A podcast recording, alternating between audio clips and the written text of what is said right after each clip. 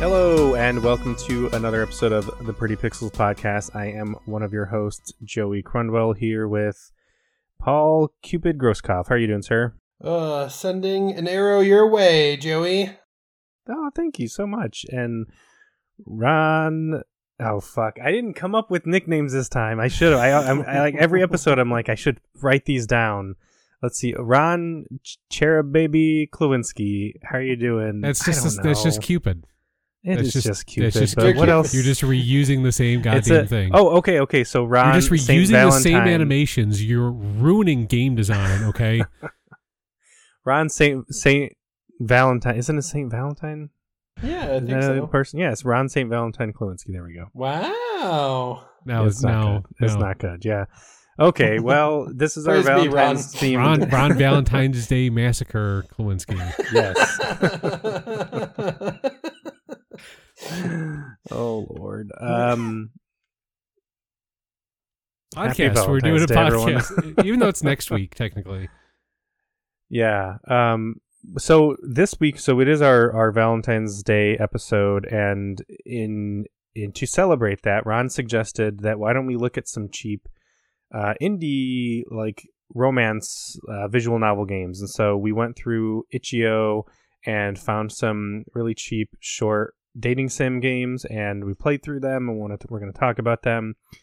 But before we get to that, we're going to talk about the fucking Nintendo Direct that happened, which feels a little bit like Nintendo was trying to romance me. You know, it felt like it took me out and we had a really nice time. We went to dinner. We actually ended up back at my place and Nintendo was really sweet and nice and we went to bed together and he was very respectful. Uh, and we we stayed, you know, Nintendo stayed the night and we woke up the next morning and had breakfast. Nintendo made me eggs. I was I thought that was a really kind gesture and we didn't want the night to end, so Nintendo brought me to the park and we met a dog named Steve. It was really cute. And then we had a whole conversation about what kind of dog would we want to get. And I was like an Australian Shepherd, of course. And you know, Nintendo was like Golden Retriever because, like, fucking duh, it's Nintendo. and then I thought I was being slick. So I was like, you know, hey, Nintendo, like, well, we can have both. You know, we can have both. And Nintendo picked up on it and was like, why not? We can have everything. And then we went out for ice cream. And that, What? that's what this direct felt like. What the fuck is wrong with you? what did um what did Nintendo order for ice cream? I'm I'm Oh, you a- know it was well. Okay, actually, let's guess. Well, you can guess. Oh well, okay. I'm I'm either thinking something with like a gratuitous amount of sprinkles on it, or like like a banana split. I don't know why. What do you think, Ron? I fucking hate you. It was Scooperman. Can you believe it? Ah!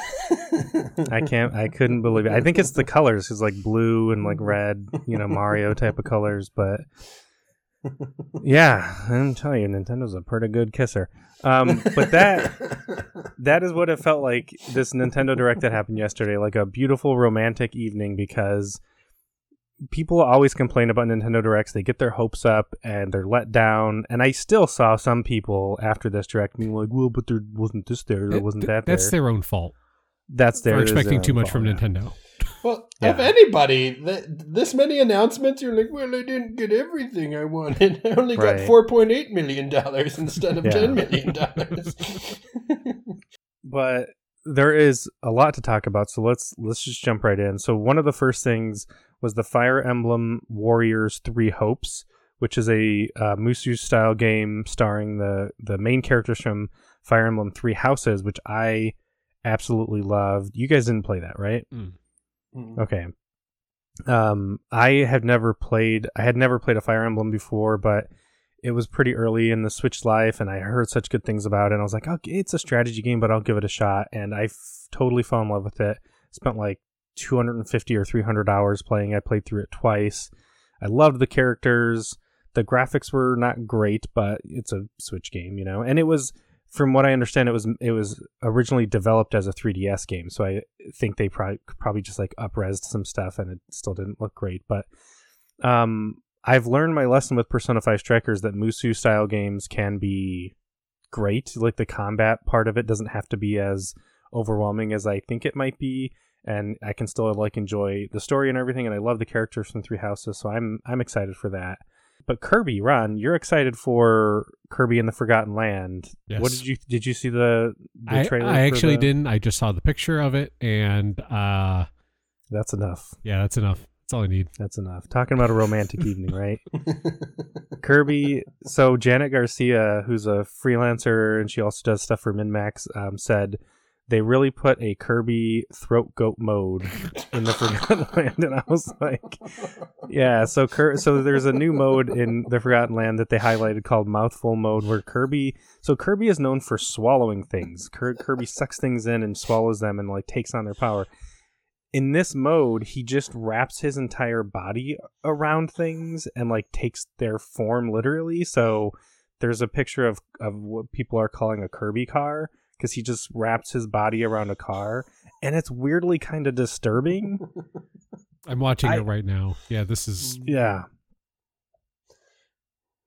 It's it's a lot like the hat mechanic in Mario Super Mario Odyssey. Because you like he throws his hat on something and he sort of becomes it temporarily. He gets to take on you know the attributes of it, but it just looks fucking weird. I love it. It's, it's because it's not the those things aren't encased in like Mario's flesh.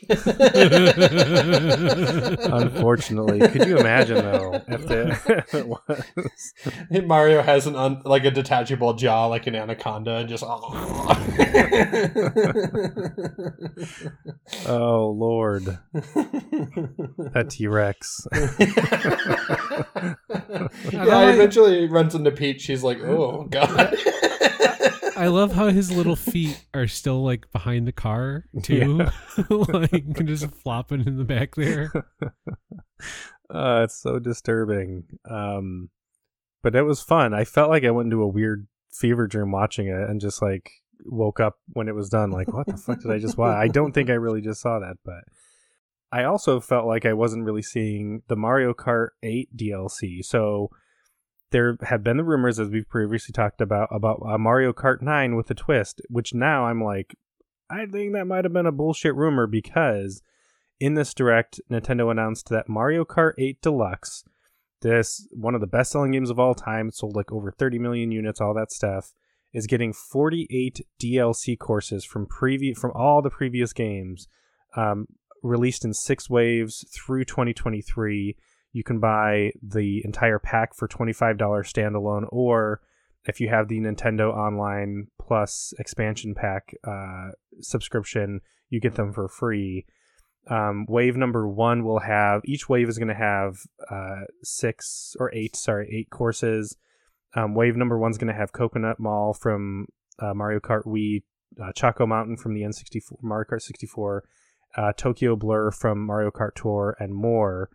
And it's coming out March 18th. What did you guys think about this? I'm so excited. That is a shitload of like that's like a a whole other game and change worth of, Yeah. of maps and even though they're maps from previous games like i'm yeah i'm so excited i think it's gonna be awesome Yeah, I think I might actually have to buy Mario Kart now Yeah, buddy. and just not play with anybody. If you buy it and leave it in the wrapping, I'm gonna be I'm gonna be so mad.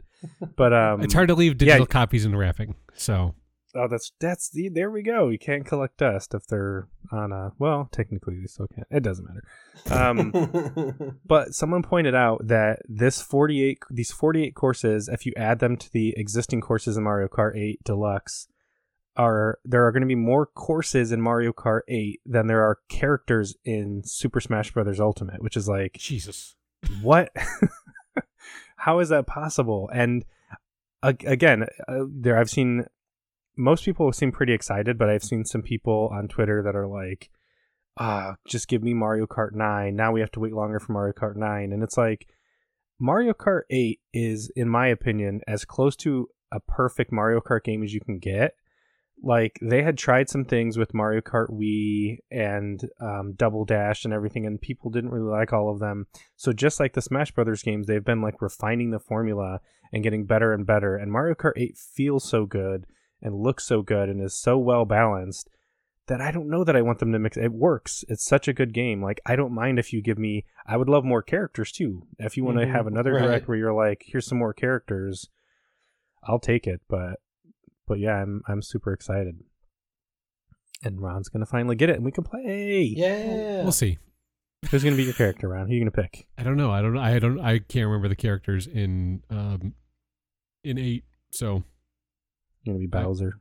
I only played it the the one time with you guys on the on the Wii U. That was the last time I played it. I don't think we Back in played it on the. Switch when uh, during a boys club. I think we just played it on the don't Wii U. so. Yeah. Hmm. Uh, the what they ended with was not Breath of the Wild two. Unfortunately, that's what everyone wanted. Um, they did.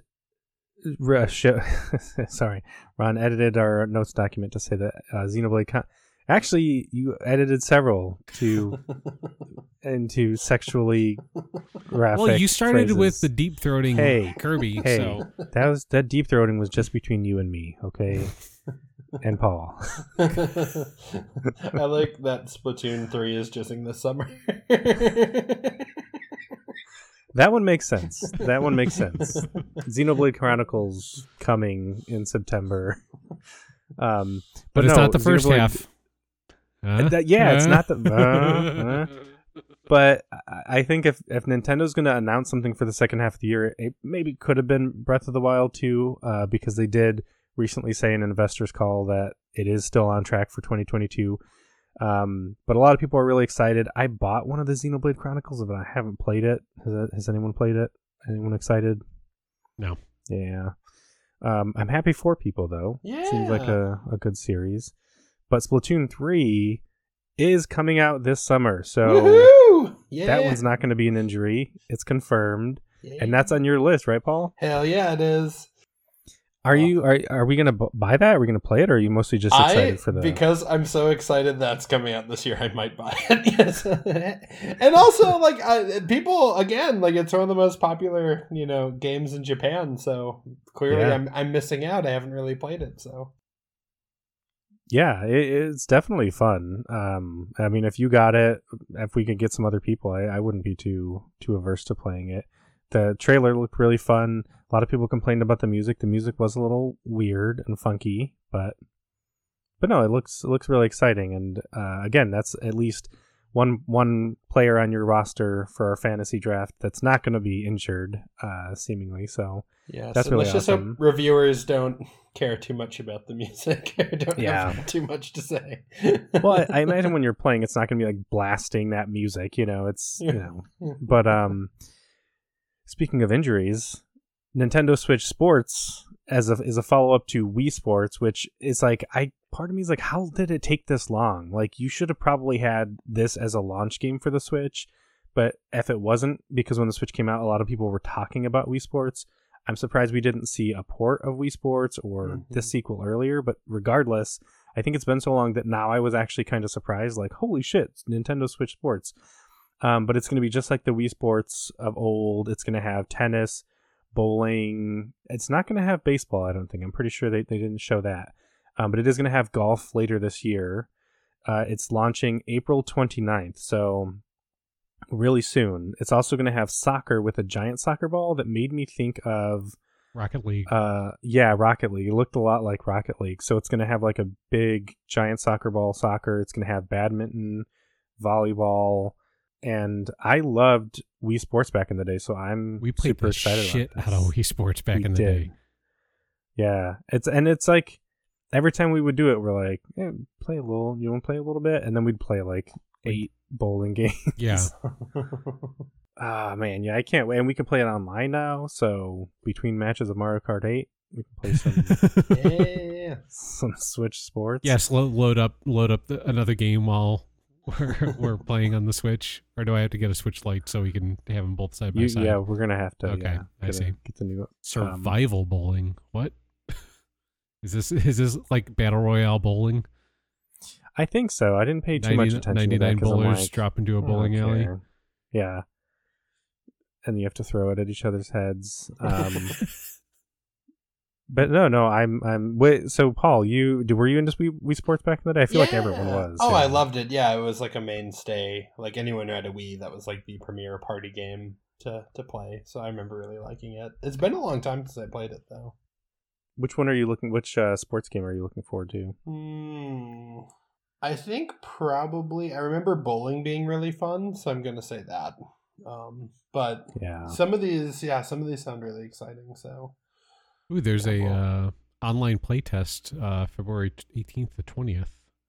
Oh, Yeah, it's Yeah. only like two days, so Get in Uh, on that. It looks like you just need the online membership, not necessarily the premium tier version. So yeah. And the soccer, you can do shootout mode with the. So all of them have motion control. You can use, I think, standard or motion control, but the soccer um, will have partial mo- motion control at launch, so you can strap the controller to your leg.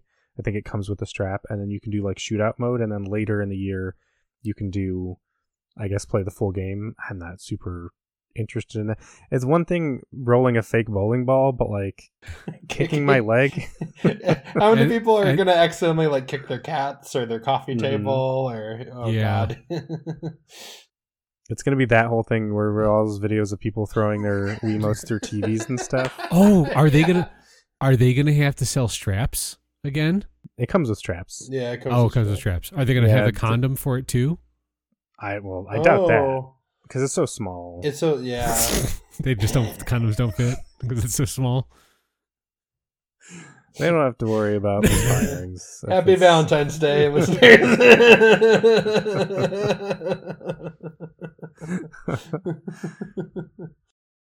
Another Nintendo game coming this year, though. Again, I'm so so many of things are like they said are coming this first half, and if it were one or two, I think that would be different. But most of these are coming the first half of this year, and they're just they're huge games. Switch Force is going to be huge. Splatoon's going to be huge. Mario Kart 8 DLC, Kirby, uh, and Mario Strikers. So a lot of people have been asking for a new Mario Strikers game, and they announced Mario Strikers Battle League, which is coming June 10th. And it's like Nintendo, if you would have let us know, we could have we could have been drafting these players, but like now this player is going to go undrafted.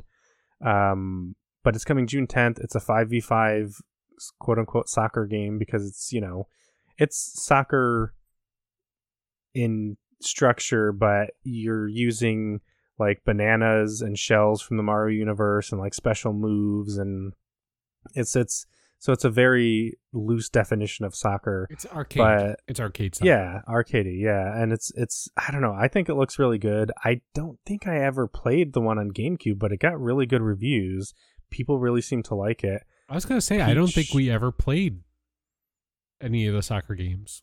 Yeah, I know, but they seemed fun. We played like everything else, like every other one. I think it was because that was after I left, wasn't it? Like I think I'd already joined the Air Force or something, but No, mm, I don't remember.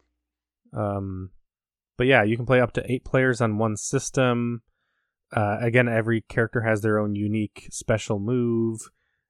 Peach looks amazing. She looks so badass in it. I think that's mostly what I care about. But uh, you get like all this customizable gear that I'm I'm unclear what it does at this point, but I'm assuming it changes your stats in some way. Um, Paul, have you ever played any of the? Did you play the old Mario Strikers game? No, but it always looked really cool, and I really like. I know it's different, but like the Mario Tennis games, I always have thought were super fun. So Yeah. yeah, if if it's like yeah, if it's super arcadey, like I I like really arcadey sports games. So yeah, I think this would be a lot of fun if it's like that. Yeah, I really liked Mario Tennis Aces for the Switch. It's hard, and so I ended up giving up partway through the campaign because I was like, I just can't beat this one level.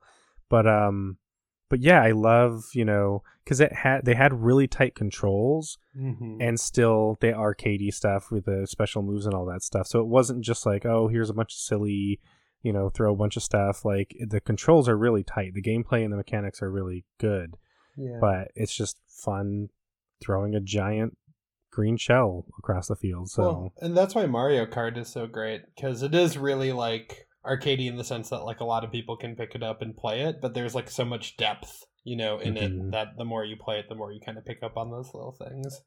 absolutely, yeah. And again, coming June. So between our, you know, Mario Kart and and Switch Sports, I keep wanting to say Wii Sports. I feel like I'm I'm gonna just call it Wii Sports, but uh, we can play, you know, rounds of Mario Strikers. It's a, it's a it's a Nintendo summer. Uh huh. but in non-Nintendo Nintendo news, I guess I don't know. No Man's Sky is space docking onto Nintendo Switch this summer. See, that sounds more like something that they would say in the, you know, the guy, the announcer's voice, like, Heads up, No Man's Sky space docking onto Nintendo Switch. Sadly, they don't know what space docking means. I don't know what what is it. What does Yeah, that I, mean? don't, I didn't know. Oh, means space either. docking is when you. Can I talk about that on the podcast? I feel like I feel like that. I feel like we're really gonna need the explicit tag if I start going into this. It, it it already is explicit. Is, I, is that? Can you just is suffice it, It, to it say involves that, like, two penises, Ah, one of them being uncircumcised. No. Okay. Oh, oh, okay. I, think gotcha. I get Yeah. the idea. Yeah. Okay. Yeah, like two I'll let you guys put that together. You know what I mean? extendable walkways.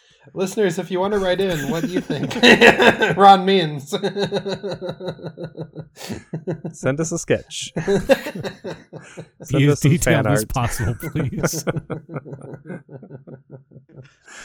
Um, Anyway. and so yeah, I said that without any uh, awareness then, but um, but yeah, so No Man's Sky is attaching its penis to another penis on Nintendo Switch this summer. Um, all of the updates are included, and the game, like at first, I was like, this must be using that streaming technology that we keep hearing about because it's a procedurally generated game, so it's constantly loading new assets, and I was like, I don't know if the Switch can handle that. But looking at the trailer, the graphics look downgraded, so maybe that's how they got away with it.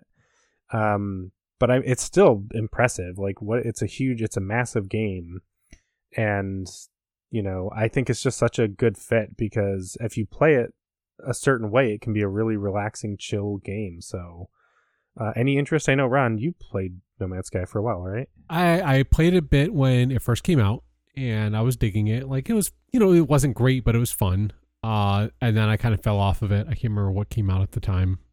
Um, and then I'm like, ah, you know, what? I'm gonna wait until they put out some updates and stuff for it. And then they put out some updates, and I didn't get back into it. And then I'm like, ah, you know what? I'm gonna give it a try. And uh, I landed on a planet and died immediately. I'm like, I'm gonna try this again later. And I tried it again later, and I finally got off that planet, or like the uh, starting planet, because I was going to restart. I wasn't going to use my old save. Then I realized they made it a lot harder to start because I remember when I f- was first playing it, I had my like base ship like fully upgraded and shit on the first planet because they had like all those like little unmanned like space pod things where you can like get upgrades and shit. And like I had like all this space on my ship, and I'm like, Hmm. I'm like trying to play it again, and I'm like, I'm struggling to fucking get off this fucking cold planet, and yeah. And then I got into the base building stuff, and I'm like, this is way over my head. I don't want to do this anymore. Uh, the base building, I think, st- kind of ruined it for me. So I played the shit out of it. I played it at launch and I loved it. Like I know a lot of people really were disappointed in it, and um, there was a lot of just anger toward the developer and all that kind of stuff. But I had such a good time. I I have one. I think it's the only thing on my Tumblr uh, blog is I would put entries and put screenshots of the different planets and the names that I named them, and I had this very elaborate naming system, and I had like a list of of names that I was going to use for upcoming systems, and so it would be like things that I liked because I had visited so many systems. So it would be like if I find a planet or a, a system with like five planets, I'm going to name it the Smashing Pumpkin system, and then I'm going to name it for their the uh, the, the systems will, or the planets will be their first five albums, and then the creatures on the album or on the albums, the creatures on the planets will be named the songs that are on the albums, and it was like a whole big elaborate thing. And what what made me fall off of it is I I did play it when they introduced the base building stuff, and I thought it was really cool. Some of the new planet types were really cool, but they erased all of my old progress. So Oh. there was this idea that it was going to be a continuous galaxy and that all the stuff that you discovered would be left behind for other people. And I, I, I loved that idea. Like man what if people come across these systems and they're like well, who, who names a system for you know anne hathaway movies? Uh, what the hell? Um, but it was delightful to me the idea that that could happen. But when they reset it for the base building thing they they got rid of all the old information so that was like super hard hard for me i do want to go back though because it was fun um, but paul you have you played it at all No, but um, supposedly you can get the Normandy from Mass Effect as your your ship Yeah. in it, which is that's that's all the siren song I need to. Yeah, that was a really cool crossover. Um, and that- if I do go back, yeah, definitely gonna be gonna be trying to get that. Um, I know Tab is probably really excited. We um, we already talked about it. Tab was was really surprised that they were able to get it on there as well. Um, and I was like, "Are you gonna buy it?" And they were like, "Well," and I was like, "That's a yes. Like, that's- you're gonna get it." But um, another port that's coming that was sort of surprising, I thought, was the Portal Companion Collection. So Portal One and Two in one collection are coming to Switch, quote unquote, later this year. I can finally play Portal Two, Ron. You haven't bothered me Oh about my it in a god, while, Jesus but Christ! I didn't bother you because I thought you had already played it. I started it again. I started it. That's, that's about it. Um, I don't know if Switch is the best.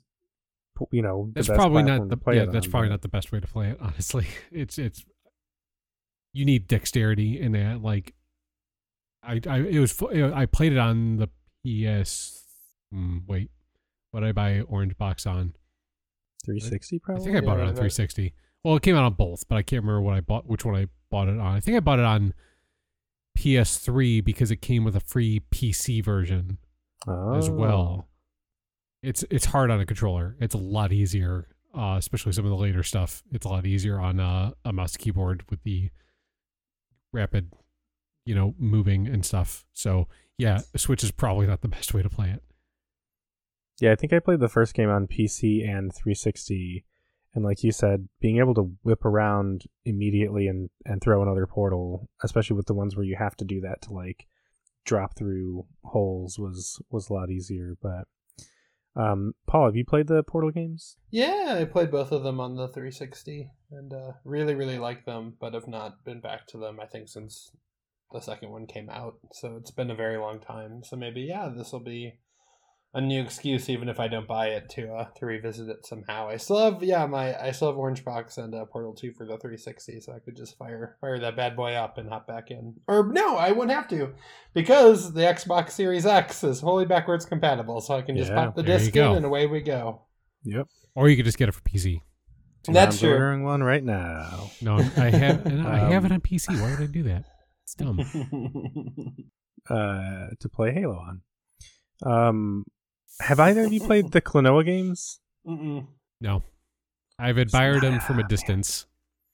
That's They about look good, yeah. I've always thought about playing them. They were uh, very colorful uh, character platformers, I think, right? Yeah, Um, for the PlayStation One, and uh, Klonoa Phantasy Reverie series, which is a remaster of the first two games, Door to Phantom, Phantom, Phantomile, and uh, Lunatea's Veil, are, is coming out June or Ju- sorry July eighth, and well to Switch first, and then everywhere else, quote unquote, soon.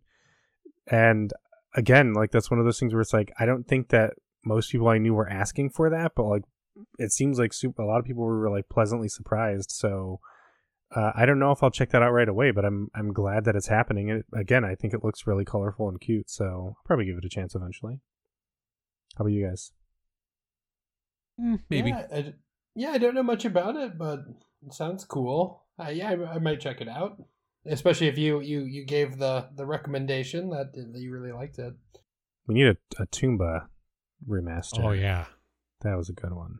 that was a fun game. Never never played the full game. I bought the full game recently, but I only played that demo that was on one of the discs over and over and I over again. I've rented it a couple times, and uh, it gets hard after a while. But I mean, that was also twenty five ish years ago. oh god. Oh, so, right oh, in you know, the- hold on. So to make you feel old, I was just reading a thing on Instagram about um, Austin Powers and company are doing a Super Bowl commercial. Uh, it's going to be, you know, Mike Myers, Seth Green, someone else I can't remember. This is the last time, or the the first time that they've done any Austin Powers stuff since Gold Member in 2002. Yeah. Yes. Okay. That that for some reason that wasn't as bad. I thought you were going to 20 1990 something. 20 years ago, Joey. 20 years ago. Yeah. 20 years ago Yeah. was the last time an Austin Powers movie came out. And it feels like the last time we played an Earthbound game, which is a nice segue away from me, the existential aging dread. But um,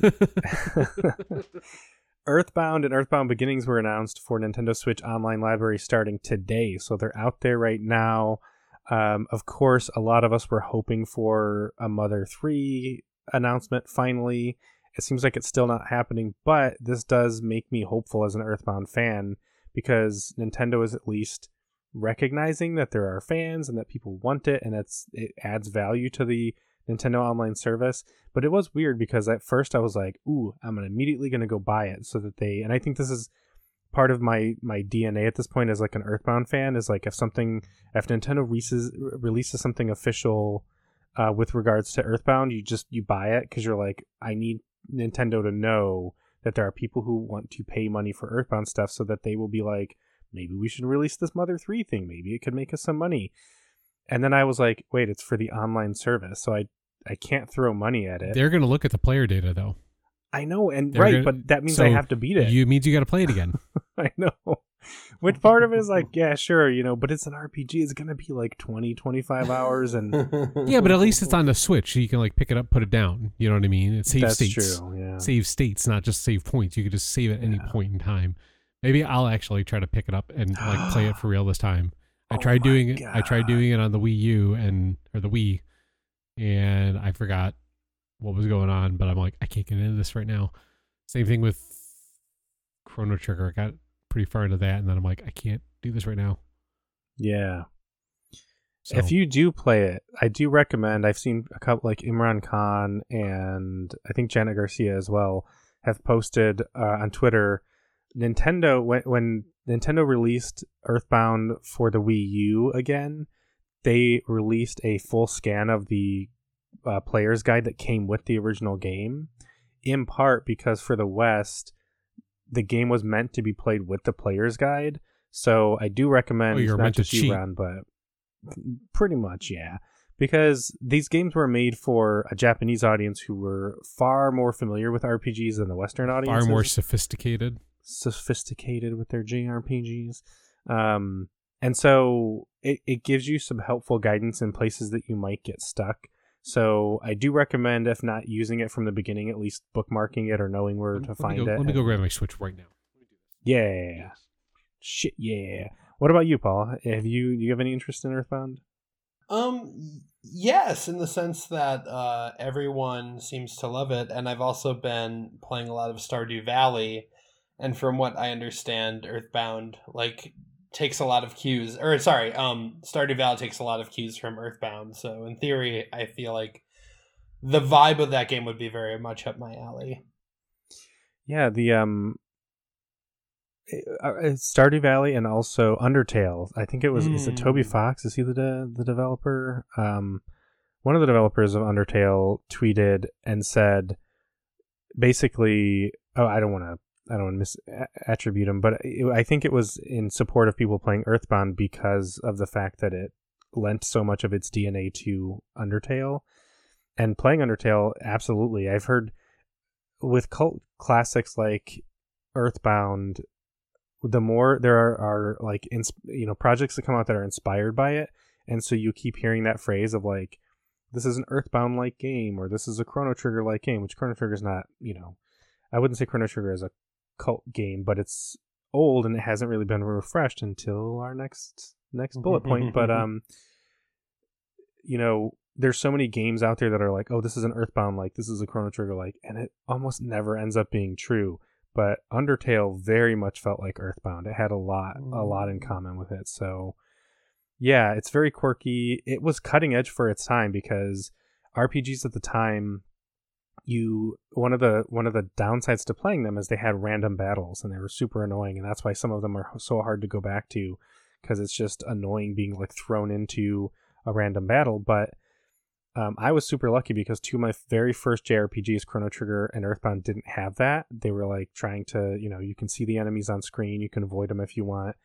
Um, and so Earthbound had that. It also had a system where when you became more powerful, if a, an enemy was weaker than you, it would run away. So then you didn't even have to worry about it chasing you.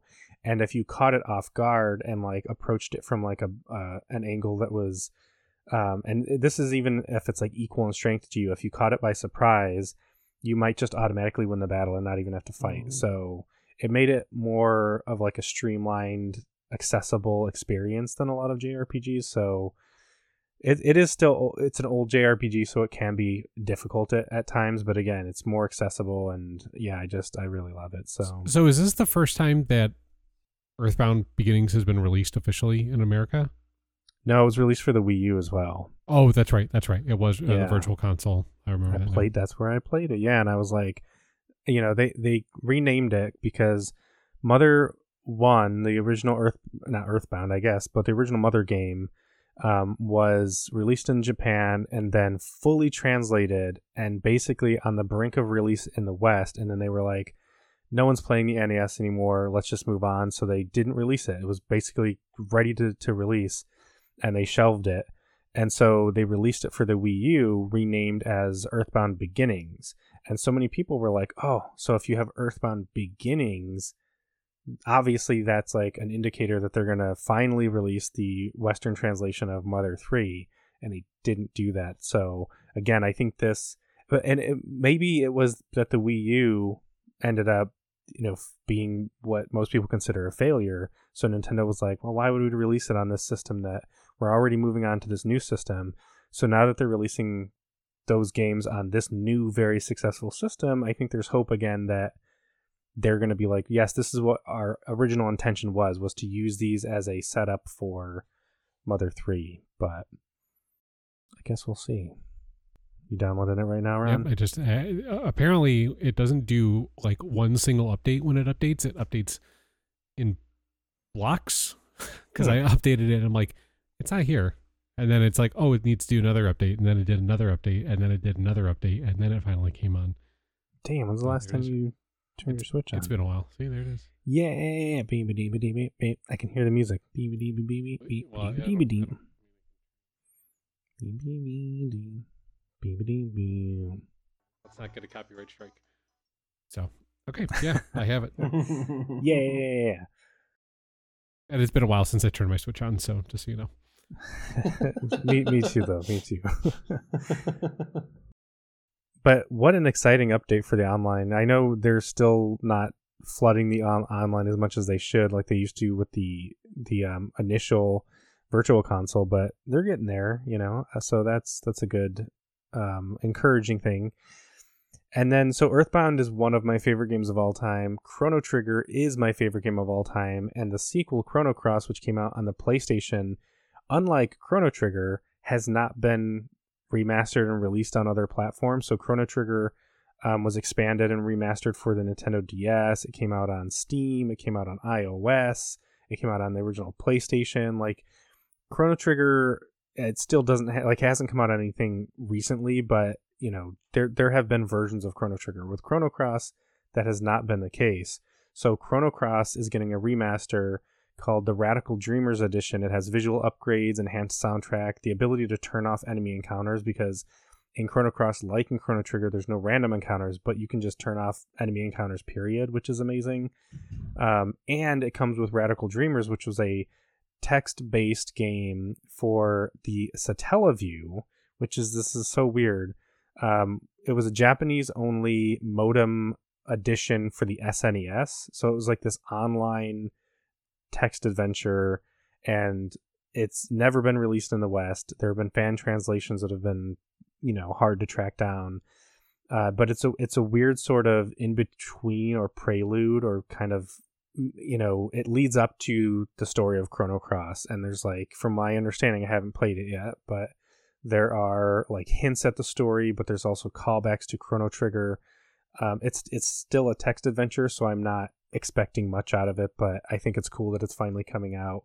But the real thing is is Chrono Cross because I played the original game, I loved it. It was I can see people's argument that it's not a great Chrono Trigger sequel, but as a game on its own, I think it's really great. It's one of those games that at the time, I don't know if I'd call it a trend, but some RPGs, uh, some JRPGs at the time had you recruiting a bunch of characters, and so there's 45 characters that you can recruit, and it's being released uh, April 7th, not just on the Switch, but also on the Xbox, the PlayStation, Steam, and I, I think one more platform. I can't remember. What are you buying it on? But I'm buying it on PlayStation because of fucking trophies. I'm that person. I'm gonna get all the 45 characters. I, I didn't get them back in the day. I think I got like 32, and I was like, one day I'll go back and get all 45.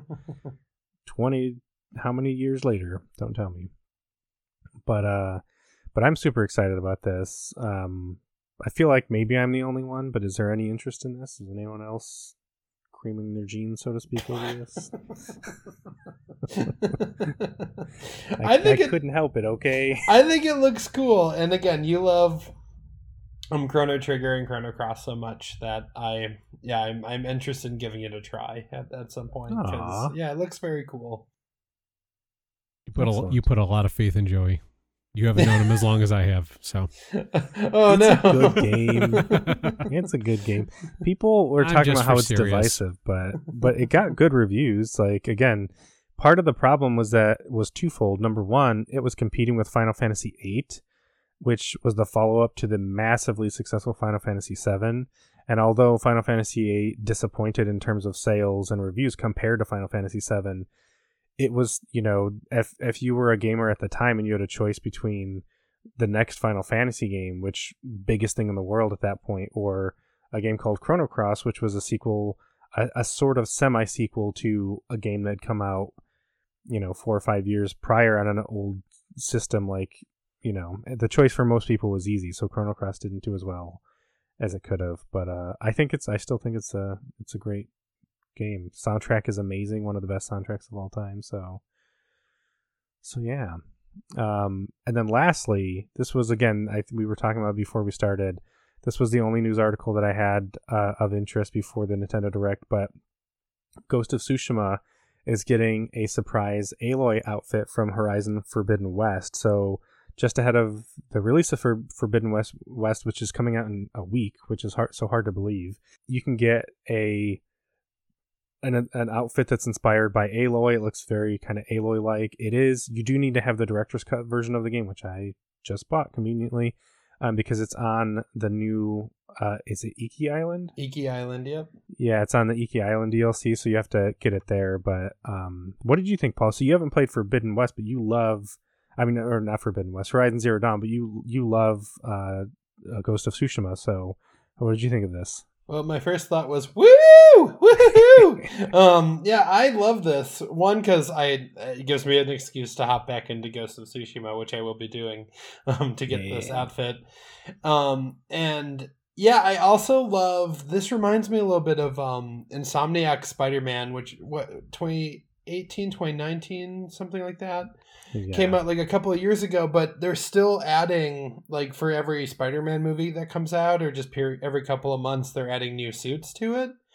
And I love the idea that um, Ghost of Tsushima, you know, will will keep adding little things like this. Um, like they did a bunch of other outfits already for like other great, like sort of PlayStation exclusive games. Like they have like a cool like God of War um like armor set they have like a bloodborne like ronin set. They have a uh they have a set for the first game um the first horizon game out as well and uh yeah i i love this. And it also then by you know extension makes me even more hot and bothered to to pick up uh horizon and then horizon forbidden west because i'm like you know if it's in ghost of tsushima has to has to be pretty good. So yeah i'm mm, i'm i'm very excited. This is very cool. I am i'm fully behind this. Yes. And we we hinted when we were talking about Sony acquiring Bungie, we were talking about things like this, like these like little things within this the PlayStation game studios where they're you know adding little costumes and little you know Easter eggs and stuff like that. So yeah, I love this stuff. You know, I think I I think it looked really good in the screenshot that I saw. I'm excited. I'm more excited now to play the the director's cut and and get that costume, but and I'm also just really excited for Forbidden West. One one week, baby. Probably won't talk about it right away because we're going to be recording probably like on the day it releases. But You're going to be recording with a PS5 controller in your Yeah. hand, going, "Oh yeah, yeah, super interesting, guys. Keep talking." I'm like, how about you guys take the lead for this this new segment? I'm just gonna I'm just taking some notes here real quick. and then has a really like dramatic opening, and you start crying for no reason. We're like, Joey, why? What's what's wrong? Oh, nothing. That that thing you said about a uh, Bungie, you know, and all their proprietary tools just really got to me. Yeah, it's just so it's it's beautiful. So I guess we we should talk about what we've been playing before we get to our our romantic uh, dating sims. But Paul, what have what have you been playing aside from? I guess we could start with Halo since we've all been playing Halo.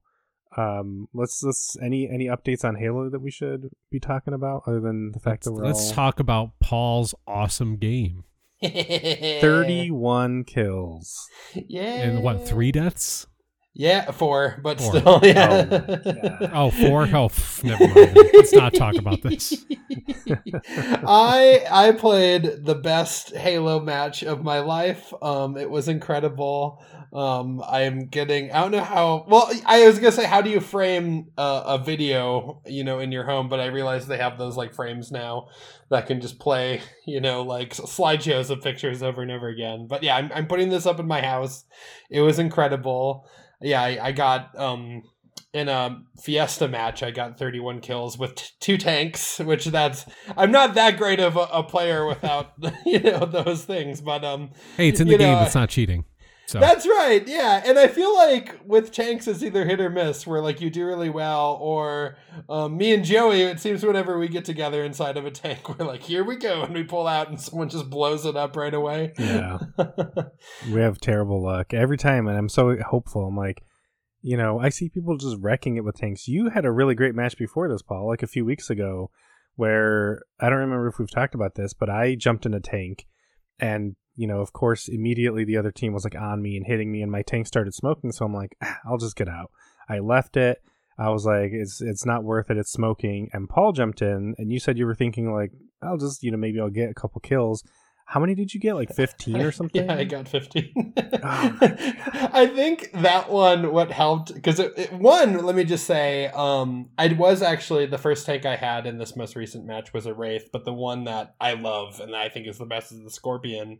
Mhm. Um, and that's where I ended up moving over to in this last match. But the Scorpion is so good, like, because it just hits straight and the splash Mhm. damage is so ridiculous and it's just amazing. But, like, I think you helped me with that in the sense that, like, it looked like if you sneezed on it, it was going to explode. Like, it was so Yeah. terrible. So I think a lot of players on the other team were like, well, I don't need to, you know, try very hard. I'm sure if I shoot this thing with like my sniper rifle, like it's going to explode. So like I think they had a lot of extra hubris that ended up, you know, allowing me to go. You know? Yeah. yeah, it was it was a very fun. Oh, oh by the way, Ron, I don't think I told you this, but I got a really funny um medal last night. is called fastball, and it's where Oh, yeah yeah, it's where um, you kill an enemy not with the explosion of the grenade, but literally just the impact of the grenade hitting them. you could do that. I know. I was like, this is unbelievable. Uh, that must mean their shields are down and their health is like at a sliver Yeah, I didn't. you know I, what's didn't I didn't realize you could do that. What's fucked up too? It was a warthog.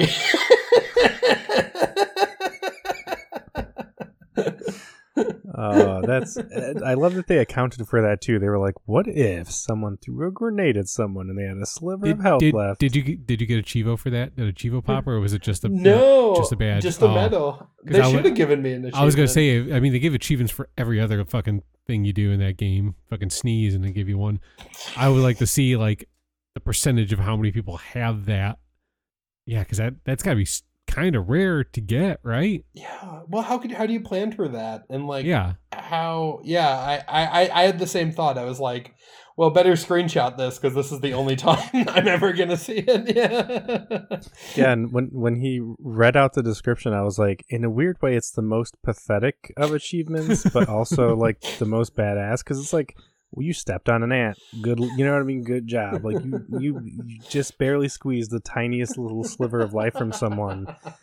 But the actual like statistics or like the likelihood of getting that, you know, hitting someone right when they're at that is like, you know, probably like a thousand to one or something. So yeah, pretty amazing. Yeah, it was ridiculous. But needless to say, the Halo gods have been good to me these past few few days. So I've I've really enjoyed it. Um, also, I looked up when the Samurai event's going to come back. It's coming back later this month. I thought I would have to Oh, wait till yeah. March. Nice. Shit. Yeah. So that's going to be pretty sweet. Are there any other events before then? I didn't see anything, but they didn't really announce the cyberpunky one like Yeah. very far out of them doing it. So maybe like next week we'll just get like a surprise thing, you know. Yeah, I hope so. I don't use most of the stuff that I unlock. I just like having the variety of like doing different challenges and working toward things. So It's also easier to like. Or it's easier to like rank up. Well, you guys don't need to do anymore because you're all hundred. I'm still paltry seventy something. So no baby. You're We'll close you, we'll though. You there. Yeah. you're getting you're getting there. um, what else have you been playing, Paul? Oh, and I also have been playing um Stardew Valley, which is. Baywatch. Yes, and just in time for Valentine's Day, I think I have my Ah. my bay. I think, and I, it was a conversation in the library that kind of solidified it for me. Well, but I think I'm gonna start romancing Penny. Um, I think she is great, super cute, always very nice to me. Even when she declined my offer to dance at the the flower the flower dance, she was still very nice so about it. Oh, it was painful though. Still, I, I had I had immediate like middle school flashbacks, and I was like, oh god. But um, no, like she she just seems very nice, and like uh, I, I I run into her all the time. I enjoy her conversations, and yeah, I think I'm I'm gonna start uh getting her her her more sort of gifts and and developing that. It is a bummer because like one way to really impress somebody is to get them a birthday gift. So I'm like, oh, when is Penny's birthday? And Jacqueline's like in fall, and so we're in spring right now, and I'm like, oh god. so I gotta wait a little bit for that. But yeah, that is that is my bay. I think. Awesome. Yeah, I, I look forward to hearing more about that. The dance is so heartbreaking. The first time I played, I didn't know much about the game. I just knew that you could romance people. So you get to that dance, and I'm like, mm, picking the person I think is, mm, you know. And so I think it was Leah, and she gives you this kind of rude, like, you know, it's not, it's not that rude, but it's like, it's kind of like a no thanks, get away from me kind of thing. And Penny doesn't Penny say something like, oh, what does she say? Um, she says something kind of the same thing, like, no offense, but I don't want to dance with you. And I'm like, oh, yeah, it's definitely. Yeah, hurts. she's like, I'm super shy, and then you're like, oh, do you want to dance? She's like, oh, no, sorry. and I'm like, "Eh, okay, it's fine. Is that a cliff over there? I think it is. I'll be right back. Yeah, um, I'm just gonna go into the mines, never to be seen again. yes, into Are- me. yeah, are those mines really bottomless? I'm gonna go check. I'll see you later. Yeah. What Oh, else? What else have you been playing? Oh yeah, and then an update on our um, Sony customer service expose Oh, from oh, a yeah. few weeks ago. Um, today I went on because I um, El- Elden Ring is coming out this month and I haven't pre-ordered it yet, so I pre-ordered that just like going, let's see what happens. Um, used my card and my card worked. So, um, all of this is to say, um, the I guess the customer service people at Sony were right. You just um, they were wrong about the time, but evidently you just wait long enough and all your problems fix themselves. So What the fuck? That's so weird. it's really weird. That's dumb. Yeah. Yeah. That's dumb. Yeah. For more spooky tales of the PlayStation Store. Wait, that's not that's not a Valentine's theme. That's Halloween. yes. Well, I, I love holiday crossovers. That's why I like Nightmare Before Christmas so much. So this is my uh, my my Valentine's Day because I was reunited with my um, true love, which is buying things on the PlayStation Store. So so yeah, it all it all worked out. So yeah, if you listeners out there have the same issue I did, just wait like wait wait a month and just see if it fixed itself, you know. And uh, if not, I'm sorry. But uh, yeah, that that was my experience. Awesome. Well, I'm glad it's working again. So now you can go pre-order Chrono Cross. Awesome. Perfect. Yeah, perfect. You agreed. Uh, it sounds like you. It's, uh, all right, get to it. No, it's unfortunately you can't pre-order it. Yeah, you can pre-order it on Switch and I think the Microsoft Store or something like that. I don't think PlayStation has a a link up for it yet. So, you know, I don't know. Kind of weird. But Ron, what have you been playing, sir? Just Halo. Besides Earthbound. Just Halo. Okay.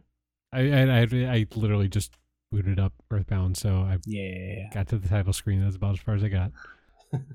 Is that the farthest you've gotten? No, I s- I got like maybe ten minutes in the first time I tried. Okay. Uh, and then I'm like, yeah, I'm not. I think I think I was working third shift at the time, and I was trying to play it like after I'd gotten off work, which is a bad Mm. idea because I'm really tired and I should be going to bed. So Yeah. that's yeah, Perfect. So next week, Earthbound report. Yeah. we'll see. Yeah. the, the start screen still looks good, guys. what I really like about the start screen is the Nintendo logo is very aesthetic. No, I don't know. Um, I have been chipping away at Persona Q. I don't really have much else to add to that. Um, Halo, of course, and then Hitman 3. I've played a, a couple more levels. I played the mansion level that everyone loves, where there's a detective and it's very much like Knives Out. Um, but I feel like I, I took a lazy way through that one. I think the the probably the fun way that the game wants you to do it is to take out that detective and take his place and go through you know and and as he would go and like try to un, you know to unravel some mystery or something like that but i couldn't find a good opportunity to do that so i basically just sort of would disguise myself as like a butler or a security guard and work my way through the house and dropped a chandelier on my target and like that was good enough and then i crawled out a window. Um but there there are two things or well one it's the same level but two things about the the next level after that i think it is which is a nightclub level. And slight spoilers if you haven't played hitman 3 so if you haven't gotten to the nightclub level and you want to experience it in its fullest feel feel free to skip ahead a few minutes. But um, two things i really liked about it. One is it plays on a trope as many of the missions do with these like spy espionage thrillers like james bond and the bourne trilogy and stuff where your agent has been like exposed and now you're going against your agency. And there are all these other agents who are in theory supposed to be not maybe not as good as you but like uh, you know very highly trained and efficient and all that stuff and you have to take out five of them in this club. So it's a very there's lots of people it's a very loud club there's music bumping and these agents are are like working through the crowds looking for you and you just have to like sneak around and like find ways to get them on their own and kill them and it's it was so fun like it was a weird reverse power trip. The other thing is you don't have anyone in your ear in that mission in most missions you have someone telling you like that might be a good idea to do this or you should try this. There's no one in that mission so all of it is like you and it's just quiet except for the music and it's just you figuring out like all right well this person like there was one person one of the agents was standing on a catwalk above the dance floor just leaning on the railing and there were two workers nearby so i found a way to distract those workers and like you know uh, knock them out and go like hide them. And then i just casually walked behind the guy and like bumped him off the catwalk onto the dance floor and he fell and broke his neck. And i just walked away because it's a loud dance floor. Everyone no one saw me you know it was fun stuff like that. But the other thing that i wanted to point out was something about the dual sense controller because I was playing this. I was playing. I was playing it like late at night, like one or two a.m. And I'm I'm playing, and like I said, is club, so this is loud, like you know, th- deep bass music, and like boom, boom, boom. And at one point, I thought, I oh man, I guess maybe I should turn my TV down. It's really late. I thought I was feeling the bass from the TV in the controller because the DualSense was so good at like making it feel like my controller was vibrating actually from the music Mm. and like if i walked closer of course the vibration got harder but it was so much more gradual than i remember i might be wrong i haven't played the playstation 4 version but it was so much more gradual and subtle uh, in terms of how the the intensity changed with proximity to the sound. And the other thing is, it would change based on the the way I was facing Hmm. the speakers. So if I was like kind of because this is where I first realized it, I was kind of far away from the speakers, and I turned to the left, and I only feel in the left part of my controller very minor vibrations bumping along to the bass. Hmm.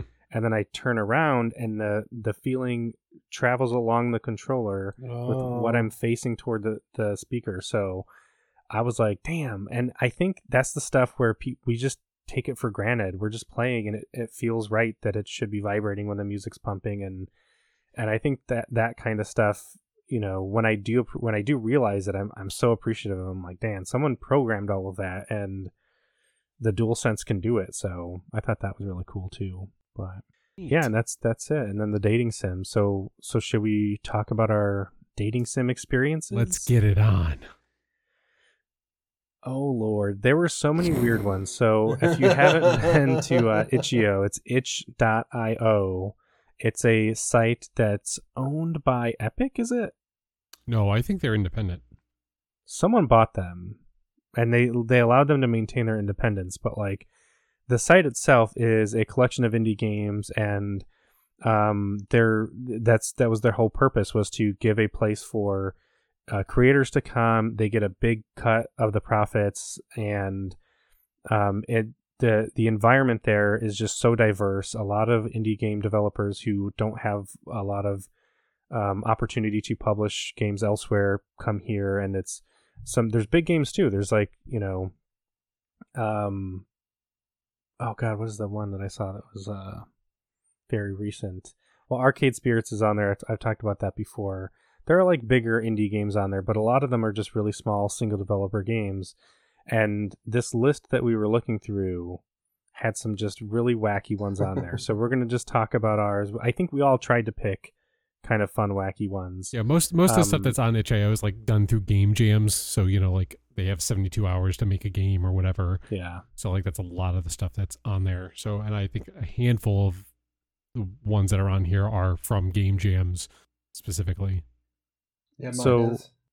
Oh, uh, oh, interesting. I don't think I don't think mine were. Maybe One one of the, one of the ones I did was from a game jam. The other one isn't. Okay. So, Ron, why don't you start then? Which game did you pick, and why did you pick it? well, the first one I tried was this one called Act Normal. It is a QWOP slash surgeon simulator esque uh, dating sim uh, where you're just trying to eat dinner with a date. Oh no! it, it's not really like it's not really a dating sim. It's just more so just like a you know a fun little toy. You're on a date. Like there's really no no game to it. It was just it was just kind and of And you're trying to like pick up your fork. you're trying yeah you're trying to pick up the fork and like eat food uh, but it, you only see it from like it's like first person so you're just like at the table your arm is like freakishly long uh, you could reach across the table and stuff like that like if you eat food without using the fork your date goes like why are you using your fork? And then if you then if you eat something that you can just like like a You're roll I'm trying. if you eat a roll using the fork they're asking why are you using a fork? But all, what's kind of funny though too is they're also like accidentally throwing food towards you because uh, they're also like in the same situation and it's just like the text ball pops up like uh, sorry. But yeah no it was just dumb. I just wanted to try it out. Uh it just I'll, I'll post the link so you guys could try it out. But no the one i actually i did that was a little more um like a, a dating sim or actually was uh is called don't take it personally i just don't like you um I really like the idea of a dating sim where like no matter what in the end it's not going to end well. Um so I found out as I was playing it that it is a preview. Uh, so it's like a, an hour long Oh. preview for the game. Uh they they got funded on Kickstarter. It's supposed to be coming out later. I'm assuming I actually I think it's supposed to come out this month. No. That's 2021. So it looks like it's already out, I guess. Uh, let me see. I didn't I didn't research that. But um yeah, it's basically uh, you are college age kids in 1990X uh, in the early fall. Uh, at least in this like snippet of it, you're going on a, a camping, uh, like a camping trip sort of. It's not really a camping trip. It's just like you're going to spend a night in the woods with friends drinking alcohol while you're underage. It's pretty pretty minimal as far as like it goes. It's, you know, just single frame of person emoting when they need to emote and stuff like that. Uh, has really chill lo-fi beats uh, in the background. Everyone's using flip phones because it's 1990X. Dialog boxes are like Windows 95, like window dialog screens. Has some VHS filter effects for when it like stuff starts like kind of popping off a little bit. The only thing I don't that, that kind of bothered me about it a little bit was some of the uh, language in it is very current. Uh, like Hmm. n- no one no one said boomer in 1990X. So, you know, that like that kind of took me out of it a little bit. But I did play through the whole thing. Um it's it's it seems interesting. I think I might actually check out the full game if I if it did actually come out. Uh but basically you are playing a character. It's you could choose guy, girl, non-binary, whatever you whatever you like. And apparently it has four different endings. I only got I was only gonna play through one because it's about an hour long for this demo. I don't know what do you, what how should how should I talk about it? I'm not really sure how to how to go about this here. Were there any So moments or specific highlights from it that you remember? Um, I mean, since it was kind of like a snippet, it's kind of hard because it's it, it it doesn't really. So the ending of this demo, it doesn't really end. It's not the full ending of the game. So it's like you kind of make off with whoever you are pursuing. I guess it Oh. go- it goes bad in the full game. So Oh, so it doesn't. Go, you didn't get it- rejected. yeah, no, you don't get rejected in it. So Stop here, Ron. Don't play the full one. Stop it. Savor this moment. I do wanna- I do wanna try no, knowing now that there's like four different endings, I didn't see that before when I when I first downloaded it. Um, I do kind of want to go back and try playing through the other endings. It's nice because you can.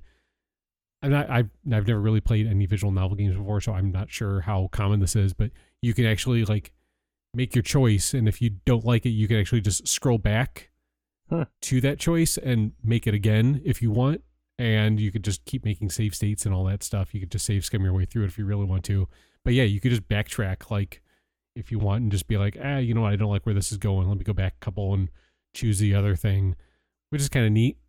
Hmm Yeah, it was. Um, I don't, I don't I don't. I don't really know how to talk about it without like kind of just going through like you're 20 20-ish you're not 21 because you're one of one of your friends uh what's her name uh maria she's over 21 she's the one that's kind of like planning this whole thing and she like goes camping in this like area the whole time she's kind of like a so it is self-described punk uh where, where did i have it? You know fuck the state you know fuck the cops like all that kind of stuff. Drinks smokes you end up like you're going camping on government property which you don't know you don't know Oh. about until like later on when she says something about like oh yeah we're you know when someone asks like oh where are we camping? I'm like i don't know some fucking government land and everyone's like what? And then you have to eventually uh run from the cops and all that stuff and you have to make some choices like on what you're going to do as far as like you know someone gets left behind like are you going to help them out? Or are you going to you know go with the girl that you're like courting? You know sort of thing. Yeah it's it seems Ooh. interesting. I, I i really don't know how else to talk about it. We will hear more about it next week because even though Itch.io has hundreds of games, thousands of games maybe, um, next week Tab and I decided to exchange indie games and we would pick the indie game for the other person and talk about them. And this is the indie game I chose for Tab. oh really So yeah, I didn't I I didn't see this note until today, and then as soon as I saw it, I was like, "Wait a minute, that sounds familiar." Yeah, this is the one that I picked for Tab. So okay sweet um, so we will hear, hear more about it, but I'm curious. So it says, according to to the description that you posted, it says you've got just the thing planned for this weekend: a night in the woods with the girl you've been sort of seeing and your new sort of friends. So, do you have the option to date other people, or so is it only? uh, I, I mean like i said this is just like a snippet of it so Right. i think you come in i'm not sure where you come in i don't know if it's like the start start of the game Hmm. or if it's um like a little bit into it. So basically it starts out you're waiting at a parking lot waiting for your friends to show up to to meet you. you get a text and you think it's the girl you're courting, which her name is Rose. Like she's the one that you're like somewhat interested in. You think she's somewhat interested in you.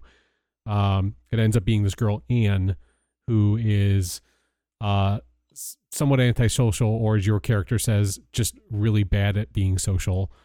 Um, she talks in leet speak and you know plays you know or texts in leet speak and plays dating sims and stuff like that and asked if you were coming to do a lab assignment over the weekend would you tell her no you're going camping and she seems disappointed. So it seems like she's probably another uh interest in the game uh and eventually you get a call yeah, you get a, a call from an unknown number and they're just like screaming and swearing and just like motherfuckers like i can't they can't do this to me and all that stuff. And then you find out that it's maria. Her phone's been shut off uh, so she's calling you from a payphone. And then eventually rose shows up or yeah rose shows up and you like flirt a little bit and then you ask like what you know like what she brought for camping and you know she doesn't have a sleeping bag and then it's a little back and forth and she's basically implying that you know she's going to use your sleeping bag but you're too dense to notice it just like me. Um and then you're like oh i see. Okay. Uh and then yeah like anne texts again and like you know asks when you're going to be back and you know it's again like I said it starts seeming more like she's interested in you but like doesn't want to say anything. And i don't know how your character is taking that in. I guess it's kind of up to you to decide. I'm trying to find out if this game got fully released or not but i can't seem to see anything here. So the important question, I think, everyone on everyone's mind is: if you could choose between any of these people, who would you choose? Do you have a choice in mind? Uh, I kind of just went along with the Bane Rose, since that was kind of like the main line. Or let's see, like that's the main line that they're starting you with. I'm like, I'm gonna just go with this and just kind of just play it through and just see how it pans out. Uh, but like I said, I do want to kind kind of I want to do want to go back and like see what the other endings are because it seems like you can maybe get with Maria too. I don't know, hundred percent. Uh, because there's a lot of back. There's like points where like you have to decide to either go with Rose or like stay with Rose while Maria goes and gets the stuff for the campsite, or you leave Rose behind and you go help Maria gather the things and stuff like that. So it seems like you can pick and choose there uh, with some of that stuff. But um, Hmm. but like I said, I only got I only got one run through it. Seems like this game is still not officially out yet. The last update was October fourth of last year. Hmm. So it might. It, I'm assuming it's probably still in development. I think it's just one person doing it, so it might be a little bit uh, before it actually comes out. Gotcha. So Well, we look forward to hearing more from Tab and maybe you once it officially releases. yeah, yes. Um, that is disappointing. So now I, I feel like I picked the wrong game for Tab since it's unfinished. But you know, well, Tab, We'll- don't we'll listen. to Don't see. listen to what I just said. You'll just have to make. yeah. I chose a game called Resident Evil 4 Otome Edition, but I was not able to play it because I so I I it was a free game. You pay what you want because it's using licensed game materials from Resident Evil 4, so they can't legally uh, request money for it. But I did throw a few bucks their way. The recommended amount was four dollars. I thought this seems like a fully fleshed out game. Like I'll I'll pay the four bucks. But I downloaded the Windows version. But I have Windows 11, and I think it was made for Windows 10 and Mm. older, and so I was able to load it up, but it got to a point um, where it just or no no sorry I wasn't able to load up. I was a- I was able to install it and it wouldn't open. So I could I could hit open. It showed that it was running. It never opened. It also there's a version that you can use where you can load it through your browser. So then I tried that. I loaded it through my browser. It took a lot of loading. Um, and then I got through maybe like an hour of it and it just froze. So Oh. You, but it, it w- can you can do virtual machines on Windows 11, right? yeah I think so You should try doing a virtual Windows 10 install. Hmm. And try running it through. yeah but it was um I, I did play another game which i can talk more about but the reason i chose this one is because i'm a huge resident evil fan and uh, the otome edition so otome is a dating sim where you're usually like a young girl dating a bunch of guys. And so the description is um, this is this, this description is from the game page on the site. 2004. It was the year when millions of players assumed the role of rookie cop turned secret agent Leon S. Kennedy as he traveled to rural Spain in pursuit of Ashley Graham, the president's missing daughter. A watershed moment in gaming, Resident Evil 4 was a reinvention of both its series and its genre, not to mention one hell of a party. More importantly, Leon had amazing hair. Oh, and he flipped over lasers. For many, he entered the hallowed halls of video game heartthrobs in the same way he crashed through two story windows, suddenly and with swag. Um, but we all know Leon's story. What about Ashley's? For the players of Resident Evil 4, she is at best an objective, at worst a liability. A human cog in a well oiled machine. Uh, but what if she was more than that? What if she was an interesting person thrust into a crazy world with crazier men who run the gamut from Hottie to Hellspawn?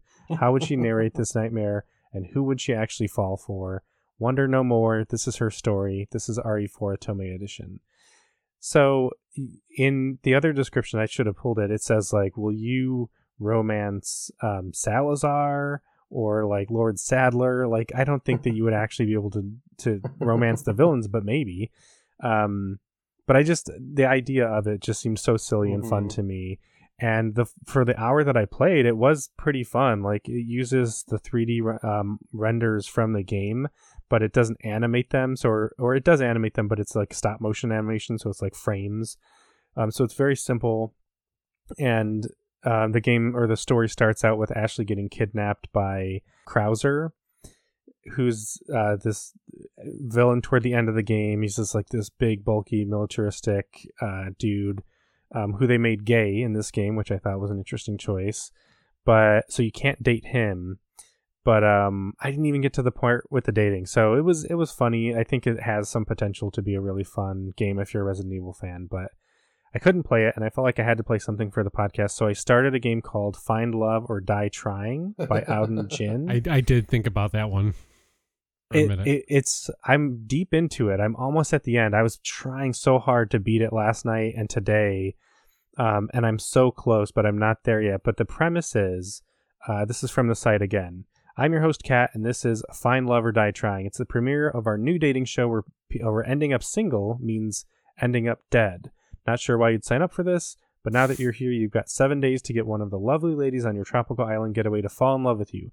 If she's willing to put a ring on it, you're both free to leave. If not, well, it's in the name of the show.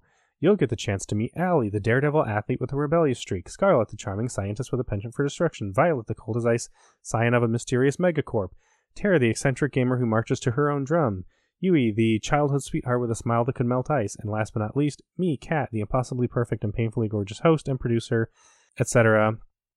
And it's not quite the dating sim that you would expect. It's it's not like an arcade spirits where you know you have multiple choices and you can really woo these people. It's more of just a visual novel where there's a story.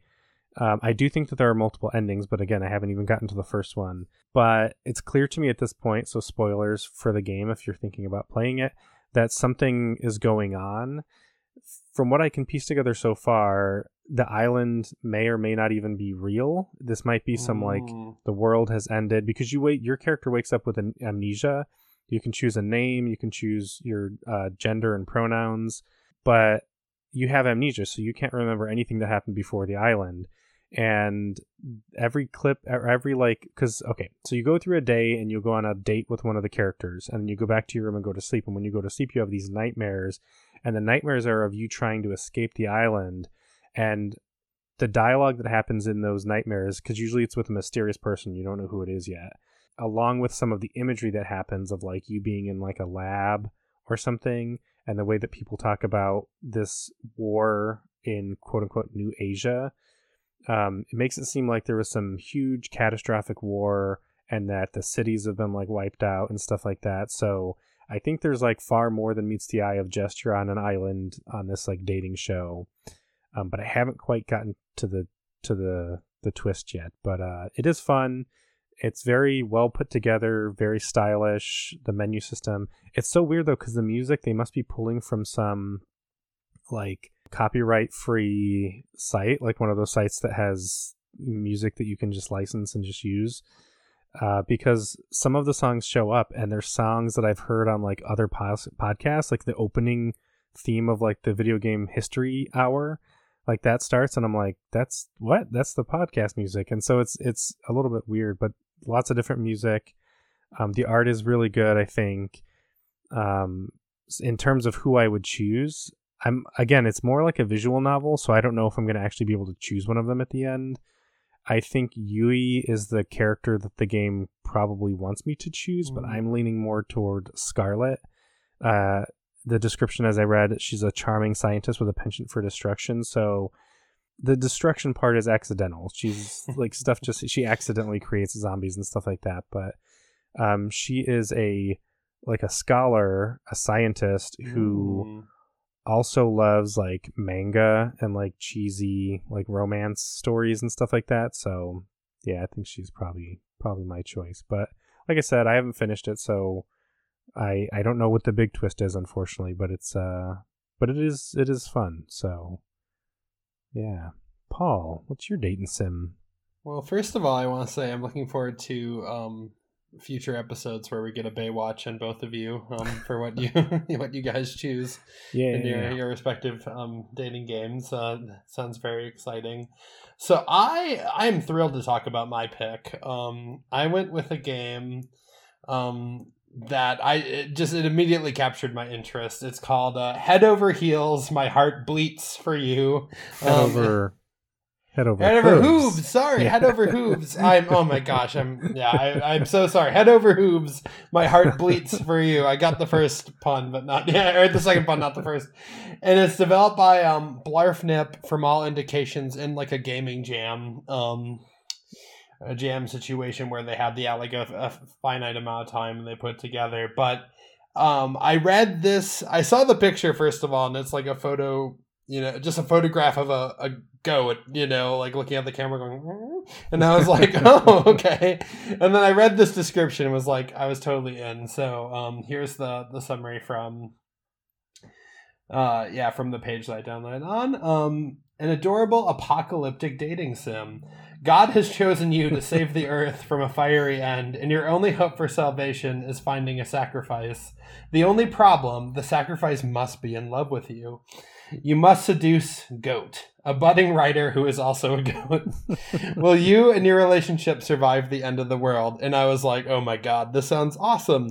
And it is awesome. So I want to talk about the story. So if yeah, again, if you're you're worried about spoilers, um, you know, skip ahead, but don't skip ahead because it's great. So, um, yeah, it uh, the game opens with like a stock picture of a uh, a bedroom, and that seems to be the trend across a lot of these like visual novels. Is there's a bunch of like stock images that they throw like characters in front of. And it's like you have this horrible dream of like the world ending, and you're like, then you wake up, and you're like, oh, oh my god, that was so horrible. At least it was a dream. And then you just hear this voice, and it goes, it actually wasn't. That was the real end of the world. And suddenly God is inside of your bedroom sitting on your chair. And he's Again? like, Yeah, I know. And he's like, Hey, the earth is going to end in seven days, but um I will put the fate of this planet in your tiny hands. And you have like a dialogue choice that's either like, um, what, what does that mean? Or you're like, My hands are normal sized. Also, why me? And like one thing I'll say about this game is like it is such a ridiculous premise, but the writing throughout is absolutely genius, and uh, Oh, I highly recommend. It's so funny. I was laughing a lot while playing it, and so. You, um, he's like, yeah, you have to find um, like a sacrifice to save the world or whatever. Like, go out and do it. You have this amount of time. So, um, the game then becomes like you you meet goat who just like you know i can't remember if it's like in a field or something or later but you like strike up a conversation or whatever. And then like throughout the game you go on a series of dates that are really really funny. And in between then um the main gameplay loop is this um code breaking game. So like that allows you to level up like like speech stats basically. Um so you have two different stats charisma and faith. Um so Hmm. you do two things throughout the game. Um you either go to the comedy club where I guess you're a comedian and you put together like a set and it's all based on like goat humor because you're trying to like build up your, your like personality to impress the goat. So like you can open with like you have like three different slots and um you're you have four different options to fill those slots. So one of them is like a goat pun then there's like a clean joke, a dirty joke, and an impersonation. And like you put them in a specific order and it's like Wordle, it's like a code breaking game. So like they're all written out, they're all really stupid. Um like my favorite painter is Vincent van Gogh or whatever, you know, and it's like they're all so bad.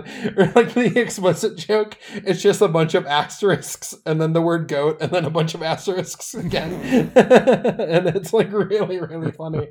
Um and yeah, it, it is also fun because like Wordle is fun and like the code breaking game is fun, so it's kind of fun to like figure out like oh you get um it's yellow if it's like included in the order but you have the order messed up it's green Hmm. um if it's in the right spot you know and it's part of the thing and then it's red if it's not you know supposed to be in there at all so like you do that there and then you you go to the comedy club to build up charisma and then your um to build up your faith which i think unlocks like charisma unlocks more dialogue options with goat but um i think faith unlocks more dialogue options with god. So you go to a church and um at each day you're like you go and you're like another day another hymn. And i guess you're just like composing hymns. Church. It's like the again your four options are like sorrowful like um joyful um ang- like angry or whatever and like you have to get them in the right order and then like you read them and they're like really funny. Um and then in between all that so like you're building up those stats and then you um go on dates with goat and like you'll meet goat at a coffee shop and he's like a writer so he's like oh hi um funny seeing you around here. It's like oh what are you doing? I'm working on my novel and you read like goat's novel and like it just because like you read the whole thing and like one of the lines is like the only word missing from his life is love or whatever. And yeah like it, it's so funny. And then um my favorite part from the whole game um you go on a picnic in like a, a meadow or whatever and like you're you're schmoozing um goat and you're like you made sandwiches and you're talking about your interests and goat's like tell me about yourself. And you can be like i'm a dreamer or i'm a fuck up or whatever like and you, you get different responses. But then partway through the conversation you look over and goat because goat is a goat is just eating the picnic basket that you brought. So then you have three options and they're all like funny but um one of them is just like, oh, looks like somebody's hungry. Um, and then the other one is, um, what are you doing? That's our, you know, picnic basket or whatever. But the third one, which is my favorite, is like, save some basket for me. it's like the dialogue is like both you and goat begin eating the picnic basket and eventually goat's lips find your cheek or whatever and it's so it's so good. Oh, oh man. So then you do a couple of dates and like you do all that and then um you build up your relationship and then like eventually uh right before the final your final thing with goat like god comes to one of your comedy like sets and is like oh pretty good set. Too bad. It seems like you and goat are getting along. Too bad goat has to die. And you're like oh shit. So then you go and you meet with goat and then you, you're both like, oh, I love you, I love you, or whatever. and then God shows up, and it's like, well, time, time to do it. And then based on how far you've leveled up your your stats in either category, you can get like one of five different endings. I got a really sad ending, so spoilers, where um Space docking. yes, yes, space docking, Space yes, stocking a connect- goat. connect your penises it's the only way um, where uh you know god's like all right well it's time to you know goat said i love you time to time to die and um my choices were to either let it happen or to go no like if goat goes i go too so then we both get brought to a weird cave and god like kills both of us Fucking God. and we're just like we're both it ends with both of us crying as we slowly like bleed to death and i was like oh god it is so horrible so I might have to replay it because like that was such a dark ending to the story. But um, no, for the the amount of time that this game was made in, like I thought it was actually it was super fun. And again, I think just the writing was absolutely hilarious. So yeah, I had a great time with it. I I, Well, I have I have say, I'm- downloaded it. So I, I was gonna say I'm so glad we saved you for last because that was uh, a, just even just your recounting of it was a wild ride. So I'm definitely gonna check that out.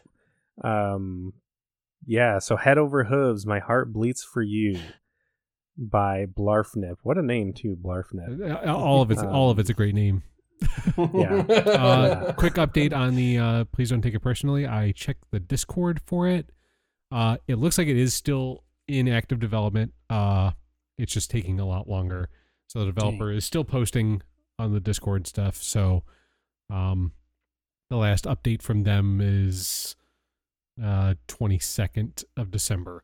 So it's still it's still chugging along. It's just not going as quickly as they probably hoped, but I So look I look forward to it finished to it being finished.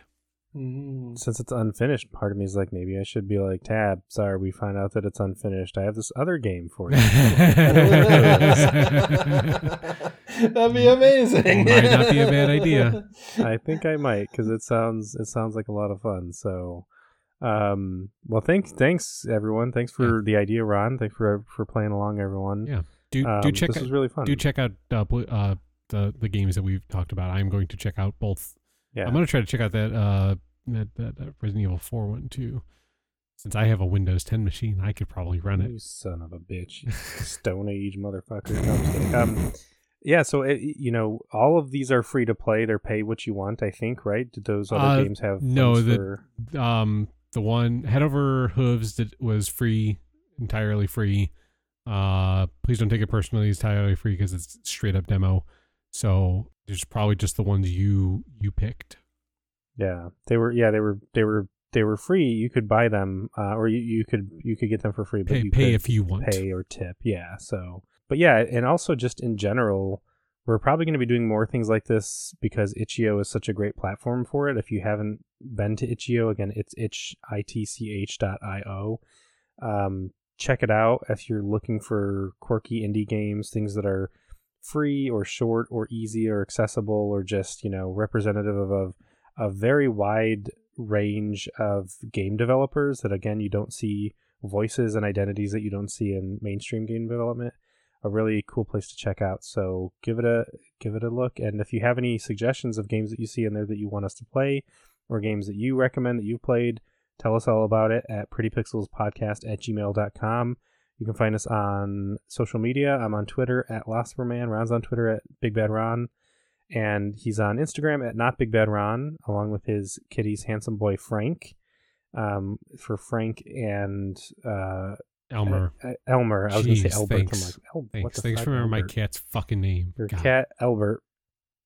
Um, Norbit. and then I I didn't- think that's it. Yeah, that- there's no, there's I'm nothing- I don't think there's forgetting. anything else. Well, No, I don't um, think that- no, I don't think there's anything else, Paul. Um, um, if you're if you're pitching woo this Valentine's Day uh, to an old flame or perhaps a new love, and you uh, come a crooning with your ukulele.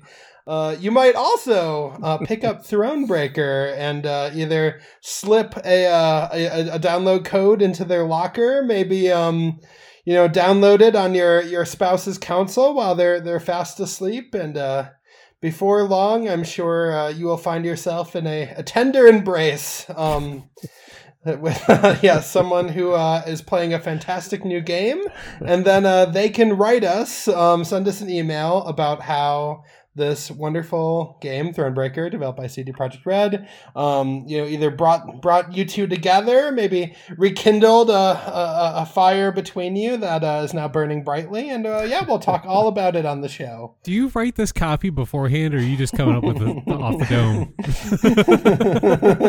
It's just off the dome, right? it is off the dome. Yeah. I think that's one of the things. Like when we came up with the idea of just asking you every episode, I'm like, how many? Like at some point, you're gonna get. You know, I just we need, we need to break gonna- paul like he's Yeah. broken his laptops we need to break him yeah, we're we're 50. Uh, by the way, we didn't celebrate last week. Last week was our 50th episode. So Woo! Woo! Yeah, we should have called attention to it because our next big mile marker is, of course, episode 69. Yep. So That's the We'll, only uh, one that really get back. matters, honestly. the only one. Well, that and Yeah. 420. We'll see how we get to Yeah. that one. Got a while for that one. Um, is Thronebreaker uh, multiplayer? Can you play with another person? You cannot, unfortunately, unless you play it the way Jekyll and I played it, where another person discreetly Googles if a choice you're about to make See? is going to. Uh... How romantic. yes, yeah. Very nice, yeah. So yeah, check out Thronebreaker. We'll st- the offer still stands. I think if you send us Thronebreaker fan art, we will give you a code. The first person to send us Thronebreaker fan art, we'll we'll give you a code for the game. So um, we haven't received any fan art surprisingly. So if you send us some some fan art, code for the game. Um, which is a little backwards because like if you're gonna make fan art, you're already a fan, and so you probably already have the game. But you can give it to a friend if you're as passionate about it as Paul is. You can find someone to be like, "I have this code for you, dear friend," Take or this off my hands. potential lover. Oh, yeah. Mhm. Yeah, who who can say? Right. Um, yeah, find find you know find an, find find a very artistic potential you know lover to uh Yeah. yeah like if you in Stardew you'd go straight to Leah's house and be like Yep. hey um I need some some concept art maybe we could discuss it on a date um, I have a code for a game. Like, I'd rather just an egg, thanks. I could pay you, but I'd rather pay you in exposure and kisses. but yeah, happy Valentine's Day. Bring your your your potential lover some eggs or some flowers from us, and we will see you next week. Bye. Bye. Don't Google Happy space docking. Valentine's Happy Valentine's Day. Day.